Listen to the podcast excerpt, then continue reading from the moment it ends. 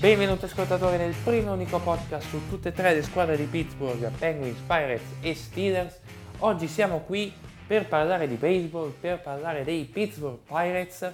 Volevo fare un episodio di analisi sul, uh, sui dopo il Star Game per andare alla trade deadline, chi poteva partire, chi dovevamo aspettarci partisse, come eh, la dirigenza avrebbe gestito questo periodo cruciale ogni stagione e poi l'altro giorno leggo che Adam Fraser, il nostro star, è andato a San Diego.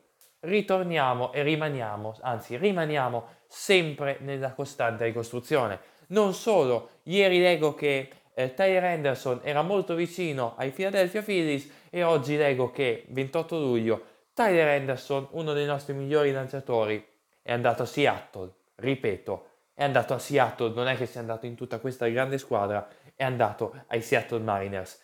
Facciamo scambi con i Seattle Mariners per fare i rebuild. Io veramente eh, questa squadra spero vivamente che queste mosse portino a un futuro glorioso, ma ultimamente ogni giocatore forte che abbiamo lo scambiamo per giovani. Josh Bell quest'estate.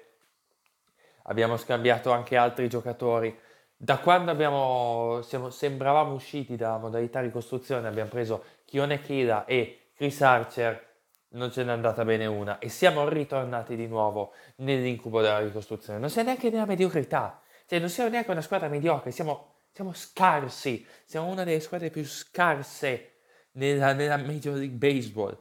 Cioè, i Pittsburgh Pirates una città, la stessa città degli Steelers e dei Penguins la stessa squadra che anni fa ha vinto 5 World Series. Cioè, è, è assurdo il tracollo che questa franchigia ha fatto e questa franchigia ha subito. Ma andiamo con ordine, perché altrimenti ci perdiamo in discorsi inutili. 25 luglio esce la notizia, Adam Fraser va a San Diego, stanno andando tutti a San Diego, Joe Musgrove Chione Chera e adesso anche Adam Fraser, vorrei ricordarvi un attimo eh, l'infield di San Diego che come eh, prima base alla fine non così spaventoso ha ehm, Jake Cronenworth, ma seconda base Adam Fraser, All-Star quest'anno, terza base Manny Machado, shortstopper Fernando Tatis Jr.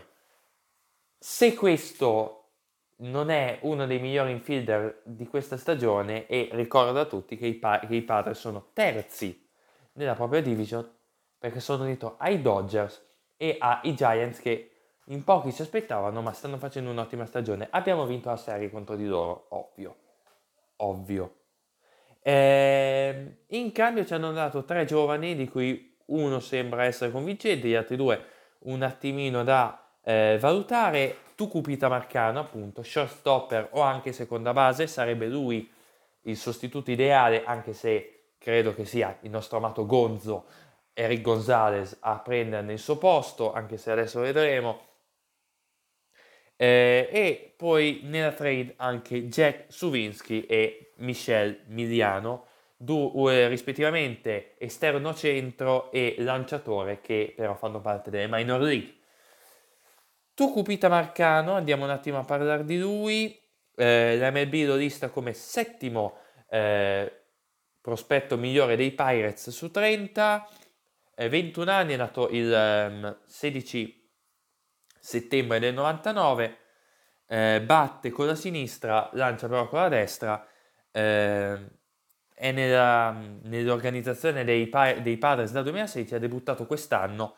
E diciamo che ha una buona, ha una buona capacità di fare valide anche se in questa stagione è 1,82 la media, sotto la linea Mendoza, ma è giovane, quindi c'è tempo per migliorare.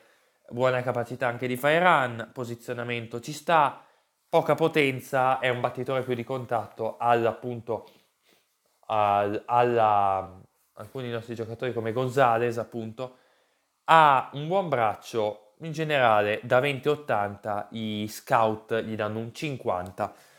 E vediamo intanto questo Tucupita Marcano che anni fa, qualche anno fa, era un top 100, uno dei top 100 prospetti dell'MLB. L'MLB ogni anno e, ogni, e ottiene aggiornato, pubblica i 100 migliori prospetti dell'MLB. Nell'MLB c'era Tucupita Marcano, non c'è più. Gli altri due vedremo nelle minor league.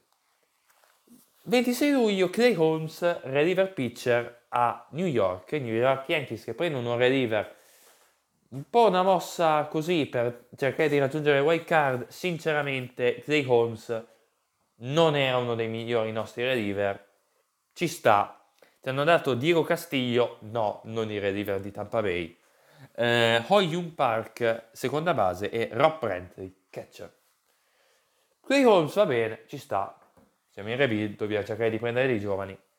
Il problema è Tyler Anderson. Tyler Anderson era una delle sorprese migliori di questa stagione. Tremendamente incostante, perché alternava partite dove dominava gli avversari e dominava par- e, e partite dove invece si faceva mettere sotto, ma è perfettamente normale quando te ti ritrovi da essere terzo, quarto, quinto nella rotazione, da essere una, una, uno nella parte, un lanciatore con poche aspettative, nella parte bassa della rotazione essere il secondo, se non primo, assieme a GT Brubaker, così perché il lanciatore su cui ha scommesso la tua squadra, ossia Mitch Keller, è fallito per l'ennesima volta, appunto, finalmente i Pirates si sono decisi a rimandare un attimo indietro Mitch Keller, rivalutare i tempi. Ma adesso non abbiamo più Tyler Anderson, adesso abbiamo seriamente un pelo di problemi nei lanciatori. Adesso già i lanciatori partenti non, era, non erano così tanta roba prima, adesso immaginatevi un po', abbiamo, sì, sempre JT Brubaker, abbiamo Chad Cool che comunque non, diciamo, non è che convinca, sì, fa delle buone partite. Abbiamo sto Max Kranik, uno dei migliori nostri prospetti che sta salendo, Chase De Jong, attualmente infortunato, Will Crow, insomma,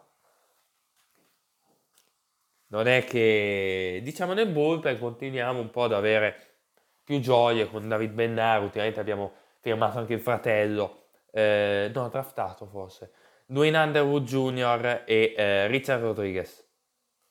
Eh, detto questo, eh, per Tyler Anderson, inizialmente da fila c'erano arrivati due talenti, due giovani, ed erano eh, Christian Hernandez, lanciatore, e Avran Gutierrez, catcher, non so perché gli ispanici sudamericani devono sempre storpiare un attimo i nomi. Williams, Studiglio con la N, Abraham. Non ho mai capito perché. Invece da Seattle, perché alla fine Ty Anderson è andato a Seattle da trade, si è un attimo modificata, Carter Beans, catcher e Joaquin Tejada eh, come, se, come alto talento. Eh, Carter Beans, alto catcher, effettivamente un po' di talento dai catcher bisognava aggiungerlo e viene listato anche lui come trentesimo su 30 dei nostri migliori prospetti, 22 anni, nato il, il 7 eh, ottobre del 1998, batte lancia con la eh, destra, attualmente abbiamo segnato ad Altuna, che è la nostra squadra di Double A, catcher come detto, eh, è nel, nell'organizzazione di Seattle dal 2019, undicesima scelta, undicesimo round del draft, e diciamo che da 20-80 gli scout gli danno un voto di 40 comunque. Eh, buona capacità di fare hit, run, discreta diciamo, buona capacità di posizionarsi nel campo, anche se è un catcher, quindi non è esattamente importante come gli esterni, eh, buona potenza, buon braccio diciamo, e in generale 40 su 80 il valore degli scout Detto questo, direi che eh, possiamo salutarci. Speriamo che prima o poi, ma questo non sarà nei prossimi episodi, i Pirates trovino un modo per uscire da rebuild nel miglior modo possibile, anche se ultimamente la nostra strategia è ogni giocatore buono che abbiamo lo tradiamo alla deadline, stavolta neanche alla deadline. E io mi sto preparando anche a Brian Reynolds. Eh. Brian Reynolds potrebbe essere benissimo il prossimo, spero di no, altrimenti la luce in fondo al tunnel si allontana. Detto questo io vi auguro una buona giornata e vi do appuntamento al prossimo episodio che dovrebbe essere sui Penguins, la Free Agency, oppure il calendario degli Steelers che è da tempo che devo darvelo. Io vi saluto e sempre nel possibile, forza Pirates!